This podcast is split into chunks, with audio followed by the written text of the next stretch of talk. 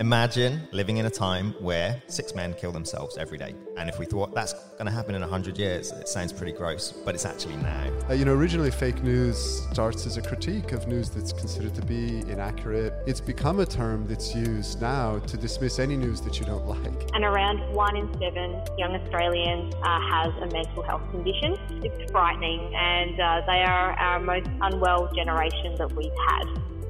Hi, I'm Dr. Susan Carland, and we'll be back soon with a new series of What Happens Next. We'll take a deeper look at some of the big issues facing our world and what happens if we don't change it.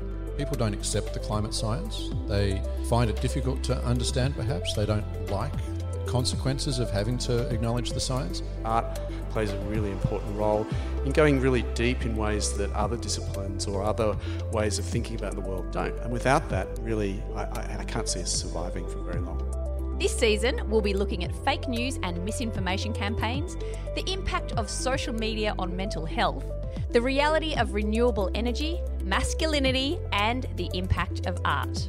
If you haven't already checked out the first series, all 9 episodes are available for you to binge listen, so make sure you're caught up on all the episodes before the new series drops. I'll catch you next time on What Happens Next.